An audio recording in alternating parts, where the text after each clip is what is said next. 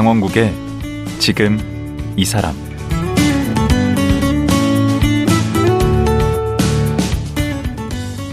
안녕하세요. 강원국입니다.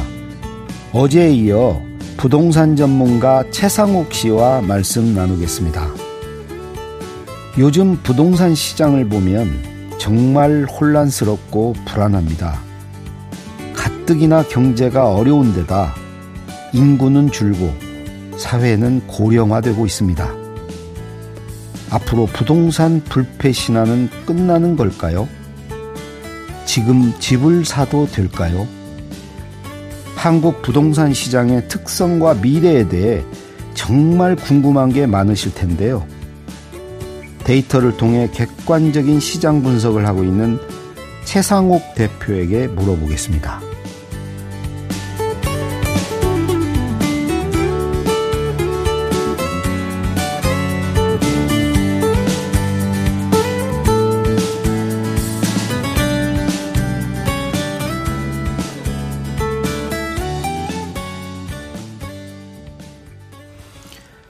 부동산 전문가 최상욱 대표 모셨습니다. 안녕하세요. 안녕하세요. 최상욱입니다. 예. 정작 어제는 이제 부동산 여쭤보려고 모셔놓고 우리 최 대표님 개인 얘기만 계속 들었는데 아, 네. 듣길 참 잘했어요. 아, 네, 감사합니다. 아, 그래서 어제 깨달은 것도 많고 특히 젊은 분들 그 이제 직업이나 직장을 어떻게 대해야 하는가 아, 좀 많은 걸 저도 느꼈습니다. 예.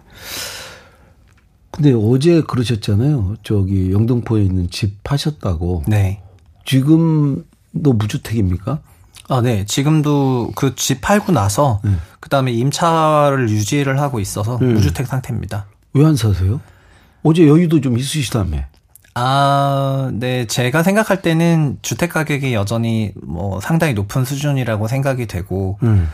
어, 그렇기 때문에 이렇게 비싼데 집을 무리해서 살 필요는 없다고 생각하고 있습니다. 어, 그래요? 네. 음, 앞으로 그러면 더 떨어진다고 생각을 하시나 보네? 그러니까 저도 제가 생각하는 가격대에 들어오면 살 생각이 있는데요. 네. 근데 그거를 뭐 소위 몇 억이나 비싸게 더 주고 살 생각은 없거든요. 예를 들어서 지금 음, 수준이 100이라면 네.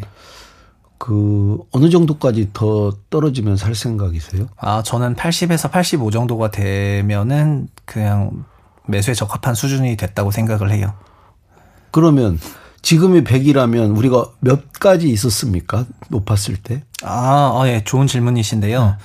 그 지수 레벨로 평가할 때 2017년도를 100으로 보통 얘기를 해요. 오. 2017년 가격을 100으로 얘기를 하고 음. 현재 부동산원에서도 2017년 11월을 지수 기준 100으로 표시를 하고 있고. 아, 거기가 기준점이구나. 예, 예. 그게 언제까지, 어디까지 올라갔었냐면은 음. 21년 말에 서울은 185까지 올라갔어요. 어, 거의 두 배 가까이 되는. 그러니까 10억이 18억 5천 됐고 5억이 9억 6천 이 정도 됐다고 생각하시면 제가 됩니다. 무주택으로 그 기간을 견딘 거 아닙니까? 어, 그러면 진짜 보면서 어, 열불이 나 가지고. 어, 그러면 진짜 엄청난 겁니다. 왜냐하면은 전세 시세도 그 2017년 10월을 100으로 봤을 때 네. 서울 전세도 155까지 올라갔거든요. 그래서 180까지 간 게 지금 네. 어디 정도까지 온 거예요? 아, 작년 12월, 22년 12월에 141까지 내려왔다가 어. 어 현재는 145 이렇게 반등했습니다. 약간 반등한 거예요? 네. 그래서 반등했다고 지금 온통 온 군데서 반등했다고 얘기하는 게 140에서 145 정도 올라와서 반등했다고 하는 겁니다. 그러면 대표님은 이게 반짝 반등이라고 보시는 거네? 그 낙폭 과대여서 반등했다고 생각은 하는데요. 음. 지금 145, 146 지수 레벨 요 정도까지 올라온 주택 가격도 어, 여전히 높은 수준이라는 게 제 생각입니다. 그러니까 대표님 지금 100으로 본다면 85나 돼야 되는 아, 아니요. 그거는 아까 현재를 100으로 봤을 그러니까 현재를 하셨으니까. 100으로. 그러니까 145에서 네. 더 떨어져야 되는 거 아니야? 네. 120까지는 가야 되는 거 아니에요? 네, 저는 그 정도 되면은 이제 매수 의향이 있습니다. 그게 언제쯤 올 것 같아요? 올해 그, 내 와요? 내년에 와요? 아, 그거는 이제 시점을 예상한다는 거는 어려운데 음. 다만 기술적으로는 예. 올해 하반기부터 좀 역전세 환경이 크게 펼쳐지니까 음. 어 그리고 좀 더 구조적으로는 음.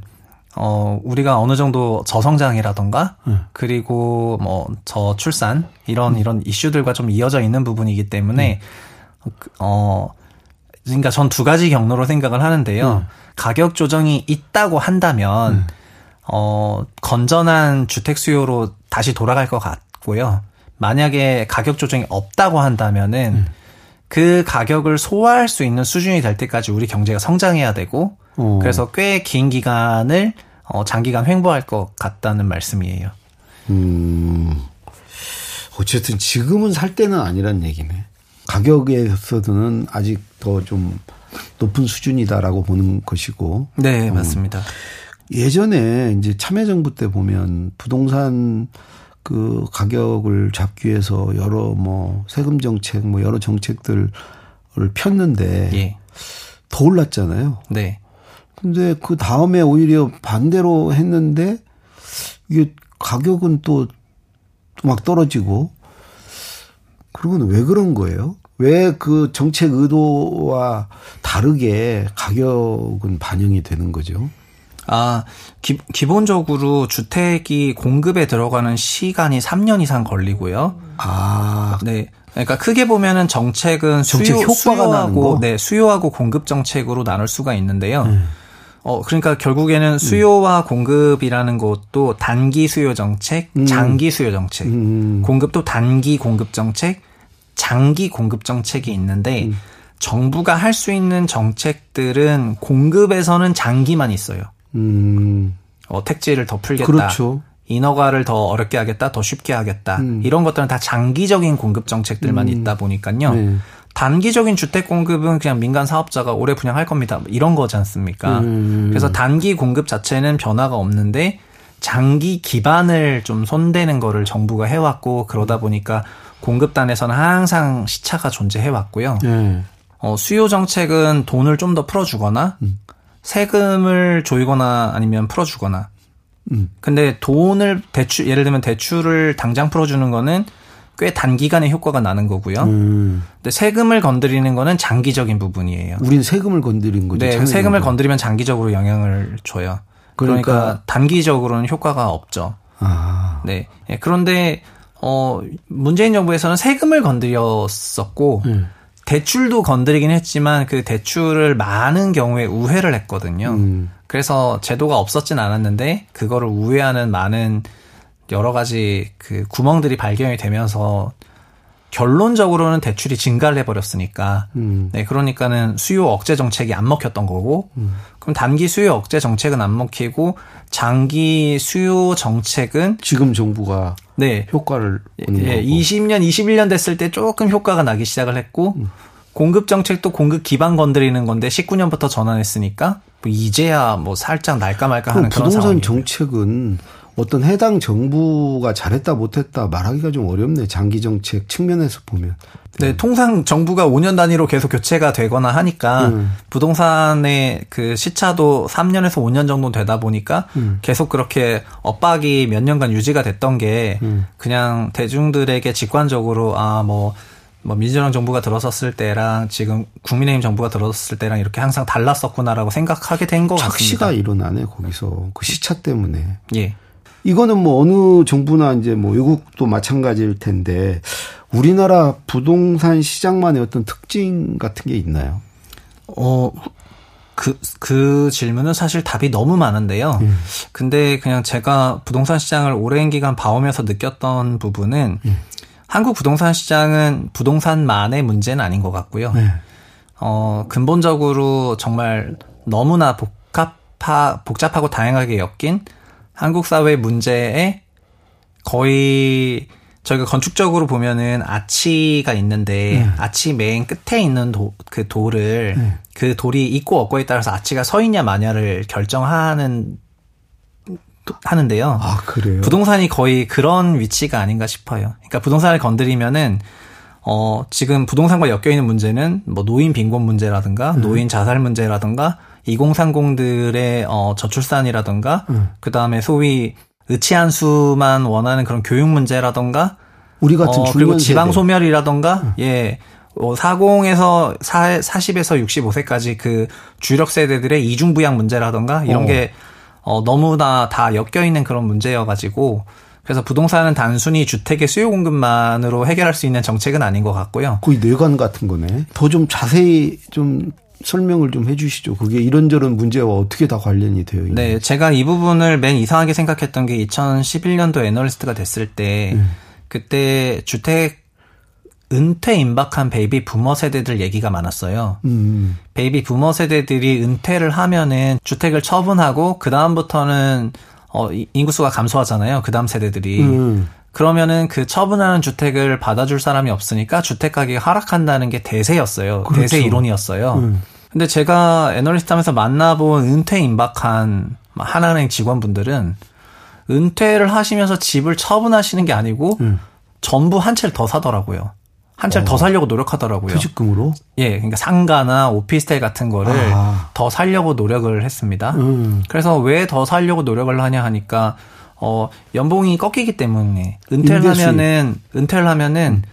은퇴 전에 받았던 연봉은 높았는데 음. 은퇴하고 나면은 국민연금 정도밖에 못 받거나 뭐 개인연금 몇 개밖에 없으니까 그렇죠. 소득이 너무 위축이 돼서 음. 그 감소하는 소득을 메우기 위해서 음. 월세 현금으로 나오는 상가나 빌라를 산다는 거예요. 그렇죠.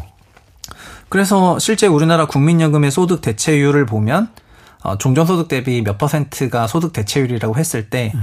그걸 보면은 현재 우리나라 국민연금은 30% 중반 정도 되고요. 어. 뭐, 그 전에 100만 원 받았으면 30 몇만 원을 받는 네, 현실적으로 300만 원 받다가 100만 원 받는 거죠. 그렇죠. 그러면은 그 200만 원이 감소하지 않습니까? 그걸 임대 수익으로 뭐 어떻게 하려고 그러는 거예요? 아, 그러니까 그거를 메꿔야 되는 게 음, 음. 어, 은퇴 전에 해야 될 지상 최대의 과제가 되는 겁니다. 어, 그러니까. 예를 들면은 소득 대체율이 한 60% 70% 돼버리면은 주요 선진국들처럼 어. 그러면은 어, 은퇴를 빨리 하고 싶어져요.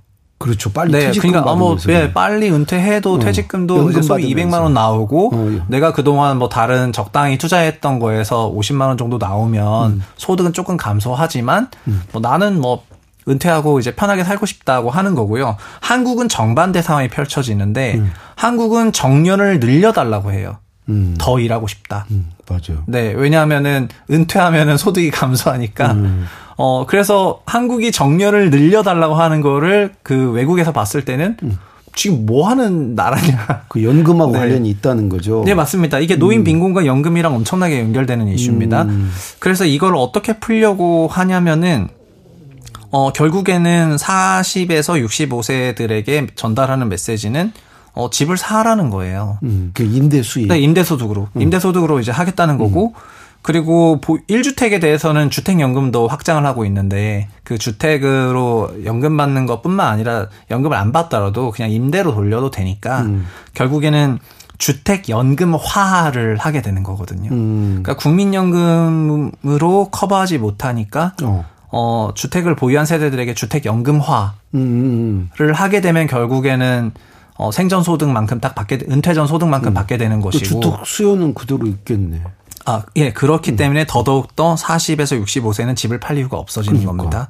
그러면 이런 전제, 이런 상황에서라면은 음. 주택 가격을 정부 입장에서는 반드시 지지해야 되거든요. 음. 그러니까 주택 가격이 엄청나게 앙등해서도 안 되겠지만은, 음. 어, 무너져서도 안 되는 거예요. 음. 그러니까 이렇게 하락하는 현상이 나올 때마다 어, 상당한 부양책이 나오고 음. 이 자산은 그렇다면 대단히 안전한 자산이 돼버리는 거고요. 어, 그러니까 더 안 팔겠네. 근데 이게 엄청난 매수의 그 기반이 되는 겁니다. 음. 그, 그리고 그, 근데 문제는 이게 천천히 움직이거나 꾸준히 안정적으로 가격이 움직이면 좋겠지만 음. 그런 과정에서 상당한 음. 자산 가격 상승이 일어날 수도 있는데 음. 그런 것들을 몇 번 반복하다 보면은 어, 절대적인 주택 가격 레벨이 너무 높아져 버려서요. 음. 요즘처럼. 음. 너무 높아져 버리니까 어, 신규 2030 세대들은 집을 사는 게 아예 불가능해져요. 음. 그러면서 어떤 현상이 발생하면 자연스럽게 뭐 집 있고 이렇게 가정을 꾸린다거나 출산을 한다던가 하는 이런 경제적인 부분에서 음. 노력으로 살 수 없다고 생각한다면 음. 자연스럽게 요즘 일어나는 현상 중에 하나인데 어른이 돼서도 부모에게 의지하고 그렇죠. 그래서 소위 캥거루화 돼요. 음. 다 컸는데도 이제 캥거루 주머니에 있는 것처럼 되고요. 음. 40에서 65세는 그러면은 성인 자녀들도 부양을 하고 또그 예, 그 윗세대도 부양을 음. 해서 요즘 40에서 65세들은 이거를 이중 부양이라는 용어를 사용을 하고 있는데요. 음. 이제는 이중 부양을 해요. 윗세대도 부양을 하고 아래 세대가 부실화되네. 아래 세대도 부양을 하고. 아, 그러니까 여기서 그 자산을 갖고 있는 코어 세대는 40에서 65세인데 이들에게 주택 시장 붕괴는 거의 지옥 같은 상황이라 할수 음, 있겠죠. 음, 음. 그래서 이들 역시 뭘 바라냐면은 어, 보유하고 있는 주택 가격의 지속적인 상승을 바라고 음. 주택 가격의 뭐 안정화라든가 이런 게 다음 세대들을 위해서라던가 뭐 사회 전반적인 발전을 위해서라든가 아니면 우리나라 경제에서 가계부채가 이미 너무나 높은 레벨이니까 그거를 줄여야 되는 거를 뭐 머리로는 알고 않지. 있지만은 예, 머리로 알고 있지만은 그걸 해서는 내 가정이 깨지니까 그건 안 되는 그럼 거예요. 지속적으로 오르면 2030은 더 사기가 어려울 테고 그러니까 일단 뭐 결혼하는 경우에도 다시 한번 생각해 보게 되고 그러겠네. 아, 예. 그 집 마련이 어려우니까. 저는 네, 20, 2021년에 암호화폐 회사랑 같이 1년 동안 일했었는데요. 네. 거기에 정, 정말 젊은 친구들이 많이 있었는데 어, 일단 집 사는 거는 웬만하면 포기고요. 네. 집값이 너무 높으니까요. 네. 웬만하면 포기고 그리고 근본적으로 그 집을 사기 위해서 돈을 벌어야 되는데 네. 그 돈을 벌어야 되는 그 과정이라는 게 네. 어, 아주 높은 소득이거나 그러니까 소득이 아주 높거나 네. 엄청난 투자 성과가 있거나 어, 그 뭐 투기적으로 아니, 되거나 아니면 뭐 의대 이런 데를 바라거나 이렇게. 네, 그러니까는 거나. 그 선호도 자체가 이렇게 바뀌는데요. 음. 이렇게 높은 주택 가격이나 높은 주거비를 내면서까지 소위 서울이라는 도시 생활 하려면은 음. 돈을 많이 벌어야 되니까 음. 높은 소득이 보장된 어, 전문 직군에 대한 선호도가 높고요. 음. 소위 이게 의치한수 교육열의 어, 한 코어를 차지하는 것 같고요. 음. 의사 변호사를 위한 그런 교육, 음. 그런 입시 이거를 가장 시스템적으로 잘했던 게 대치동이었고, 음. 그러니까는 대치동 이 문제가 또 생기네. 맹모 삼천지교라 그래가지고 대치동으로 이사를 간다. 음. 음. 그러니까 부동산 정책을 국토부 장관 한 명이 어, 해결할 수 있는 영역은 이미 아득히 넘어섰다고 생각을 하고요. 이 문제는 정말 그냥 국가적인 어젠다로 그 종합적이고 복합적으로 다뤄야 되는 것 같습니다. 그렇게 되면 이제 오르는 데가 서울이니까 그 지방 소멸 이런 것과 다 연결이 된다는 거죠. 네, 그것도 아주 정확하게 연결이 되는데요. 음. 도시라는 개념 자체가 사람들이 모여서 뭘 해야지 도시라고 합니다, 우리가. 음. 그럼 뭘 하려면 사실은 건축물이 있어야 되는데요. 음. 어, 우리가 제일 원하는, 그러니까 소위 일자리라고 하는 거 있지 않습니까? 음. 일자리라고 하는 거는 주로 오피스 빌딩을 일자리용 건물이라고 한다면, 음. 서울이 어, 인구 한 명당 일자리인 업무시설 면적이 약 6제곱미터 정도가 되는데요. 네. 이거는 전국, 전국 평균의 두 배가 넘어가요. 음. 그러니까 서울의 일자리가 화이트 칼라 일자리 비중이 음. 아주 압도적으로 높고요. 네. 그리고 그래도 광역시 정도 되면은 1인당 3제곱미터 정도는 되거든요. 음. 근데 지방 소도시로 가면은 1인당 1제곱미터도 안 돼요. 그럼 음. 지방 소도시에는 화이트 칼라 일자리가 없어요. 음. 사무직군이 없으면은 제조업 직군을 포함해서 다른 직군들만 존재하게 되는 거고 음. 자연스럽게 어 요즘에 원하는 이런 일자리가 있는 도시들로 인구가 이제 이동을 하게 되는 거고요. 음. 그런 과정에서 어, 지방에 상당한 공실들이 많이 발생을 할 수밖에 없는데 이런 것들이 요즘에 일어나고 있는 현상입니다. 그러니까 네. 모든 만병의 근원이고만요 부동산이 여러 우리 현상들의 그 이유와 어떤 원인 근원을 따지고 들어가면 거기에 어떻든 부동산이 관련이 되어 있네. 네, 지금 정부는 그러니까 지난 정부도 그렇고 정부에서는 부동산이라는 것이 문제라고 생각하면서도 동시에 어, 여러 문제에 대한 해결책이라고 생각을 해버리는 것 같습니다. 그러니까 집값을 어느 정도 완만하게 계속 상승시키면 네네. 40대, 60대들은 그냥 살 수 있으니까. 네네네. 전부는 아니지만, 예, 그러니까 전부는 아니지만 음. 소위 다수는 챙겨갈 수 있다. 음. 그렇기 때문에 그냥 소수가 좋아하는 그런 정책이라든가 세대상으로 봤을 때도 2030은 소수잖아요. 음. 숫자가. 음. 그리고 40부터 80까지가 훨씬 더 많은 숫자를 갖고 있기 때문에 음. 다수에게 도움이 되는 그런 정책들을 많이 쓰는 것 같고 음. 그런 정책들은 뭐 만약에 물어본다면 부동산 가격의 하향 조정이냐 그렇게 생각 안 할 거라는 거죠. 그러면 예. 최 대표 앞으로 뭐 부동산은 떨어질 일은 없네. 정부가 그렇게 할 수밖에 없으니까. 어 그냥 더긴 해서 보면은 음. 이렇게 인위적으로 소위 돈을 풀어서 자산 가격 부양이라든가 이런 노력을 할 수 있지만은 음. 어 결국 근본적으로는 그 기초는 약해지고 있다고 생각을 하거든요. 음. 네, 그래서 음. 언젠가는 이게 더 큰 문제가 될 수 있으니까 음. 그래서 단순히 상승과 하락만을 논하는 거는 아쉬운 부분이 너무 많았고요. 음. 지금은 이제 단기적으로는 주택 가격이 상승 압력이 있죠. 바닥에서 반등했으니까요. 음. 어 그렇게 안정화가 나온 가격 레벨 자체가 너무 높아 버리니까 여전히 수요 위축이 있고요. 음. 그래서 거래량이 어 이런 뭐 좋은 분위기라고 하는데 그런 분위기에도 불구하고 거래량이 못 따라가요. 거래량은 많지 않더라고요. 네, 왜 못 따라가냐면은 음. 비싸니까 그만큼 가지는 못하는 거거든요. 음. 그래서 어 여기서 막 마치 펀더멘탈한 강세장처럼 이렇게 묘사가 되는 거는 조금 문제가 있는 부분이라고 그렇죠. 개인적으로 생각을 하고 있습니다. 그러면 큰 위험이 올 수도 있습니까? 예, 가격 지수 가격대 레벨 자체가 높기 때문에 네. 오면은 어. 떤 형태로 어디서 문제가 생길까요? 요즘 뭐 역전세니 깡통 전세니 뭐 이런 얘기도 많고 또 뭐 전세 사기 문제도 계속 네. 아 저는 되고. 그냥 크게 보면 두 가지 리스크가 있다고 생각하는데 음. 첫 번째가 말씀하신 역전세 문제이고요. 예. 두 번째는 결국 경기와 관련된 부분인데요. 예.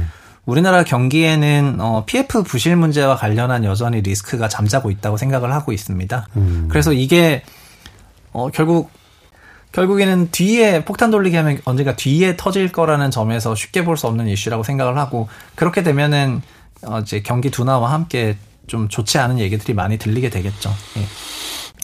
이게 뭐, 이 짧은 시간에 이런 얘기 하기는 지금 이제 시간이 안 되고요. 예.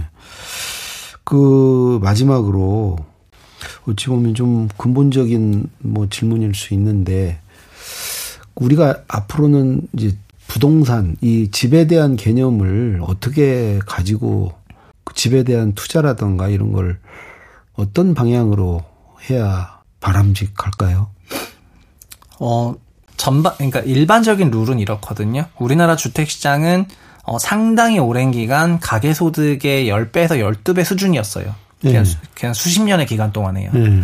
그렇지만 그게 18배까지 갔다가 지금 14배 정도로 내려온 거거든요. 네. 그래서 여전히 높기는 높아요. 음. 이게 높다는 거는 자기가 좀 더 무리해야 된다는 거고요. 음.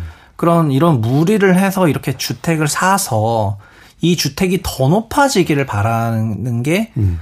이게 정말 지속적으로 가능한 일이냐를 음. 한번 더 생각해 보셨으면 좋겠고요. 그러면 네. 투자 대상은 이제 좀 아닌 것 같다. 네. 대신에 네.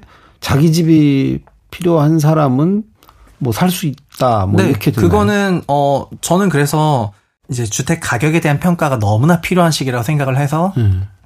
제가 그것 때문에 막 책까지 썼지만 그거를 진짜 아주 짧게 요약해서 말씀드리면은 음. 어, 모든 지역에는 전세가율이라는 지표가 있어요. 음. 매매 가격 대비 전세가가 얼마다 이런 음. 지표들이 있습니다. 예. 서울의 평균 전세가율이 몇 퍼센트인지 아십니까? 한 70대요? 서울은 50%입니다. 아, 그밖에 안 돼요? 네. 서울은 50%이고요. 경기도는 62% 정도 되고 음. 인천이 65% 정도 됩니다. 음. 그 매매가가 100원이라면 네. 65원. 네, 맞습니다. 전세가가. 예. 어, 결국에 그 사실 그걸 역산하면은 매매가는 전세 몇 배다 이렇게 나와요. 서울은 매매가가 전세의 두 배예요. 평균적으로. 음, 그러겠네요. 네, 50%라는 음, 거가 음. 그게 그 50%는 그냥 주어진 게 아니라 서울이라는 도시가 어, 다른 도시보다 성장률이 높다 보니까 시장에서 서울은 좀 더 프리미엄을 주고 있는 거고 경기도는 매매 시세가 전세의 1.7배, 음. 인천은 매매 시세가 전세의 1.6배. 음. 이런 식으로 지역마다 전세가율을 역산하면은 딱 그 배수들이 나오거든요. 음. 그래서 본인이 사실려는 단지의 매매가만 보지 마시고 음. 그 얼마가 적정이에요? 내가 우리 단지를 살려고 하는데 가령 이런 상황이에요. 우리 단지 전세 금액이 좀 보니까 어, 역전세로 인해서 좀 하락을 했고 2020년 전세가와 유사한 다시 5억 정도가 됐어요. 음. 그럼 요 네, 이 5억 기준으로 음. 서울의 동남권이라면 10억 정도의 시세가 어 매수 적정 시세. 네, 적정 시세라고 음. 시장이 평가를 한 거지만은 음. 어 지금 서울 다른 구 같은 경우엔 그게 1.8배니까 9억 정도면은 적정하다고 평가가 되는 거예요. 음. 그래서 어떤 이런 기준이라도 그 세워가지고 음. 대응하시는 게 맞는데, 음. 그러니까 그 가격이라는 거에 대해서 그냥 어 무조건 가격이 지금 올라가니까 그래봐야 1, 2% 올라가는 거지만은 이제 올라간다고 하니까 막 그거를 막 살려고 조바심 나가지고 음, 그러지 마라 하 시기보다는 음. 항상 가치 평가하려고 노력하시면 좋겠고요. 음. 그리고 그 어떤 상황에서라도 어 정말 소득의 12배가 넘어가는 그런 고가 주택을 취득을 하면서 너무 무리하지는 말았으면 좋겠다. 음. 네. 아, 이렇게 얘기를 들어봐도 아, 이렇게 해야 되겠다 하는 뭐가 이렇게 딱 떠오르질 않네요. 그게 쉽게 떠오르면 뭐 문제가 뭐 전혀 없는 거겠죠. 아, 만약에 제가 그 어느 한쪽에 안도감을 줬다면은 음. 그거는 그 순간 제가 전문가가 아니라고 생각해요. 음. 예. 그러니까 듣고 싶은 말을 하면은 어 인기를 끌 수는 있다고 생각하는데요. 음. 어 듣고 싶은 말을 하면 할수록 어떤 한쪽으로 그 바이어스가 생기는 거고 예 그렇다고 생각하고 근데 있습니다. 어제 그러셨잖아요. 이제 전문성에서 예. 대중성으로 이 대중성을 확보하려면 그래서 제가 지금 대중적이지 못한 이유가 여기에 있는 것 같습니다. 아심 시킬 거 시키고 좀 집도 뭐 사는 쪽 아니면 뭐 파는 쪽으로 확실하게 이렇게 밀어붙여서 네. 네? 이제 그거는 아니시구만. 아, 네네네. 음. 보니까 최 대표님이 답을 알고 계신 것 같긴 한데 얘기를 안 하시네. 그 최근에 내셨다는 책이 아파트 이 가격 오면 사라. 이 언제 나온 책이에요? 아, 그거는 6월에 나온 책입니다. 아우, 따끈따끈한 책이네. 네. 결국 이 책 사보란 얘기네. 끝까지 얘기를 안 하시고. 하여튼 알겠습니다. 네. 오늘 말씀 고맙습니다. 네, 감사합니다. 예. 아파트 이 가격 오면 사라를 쓴 부동산 전문가 최상옥 대표였습니다.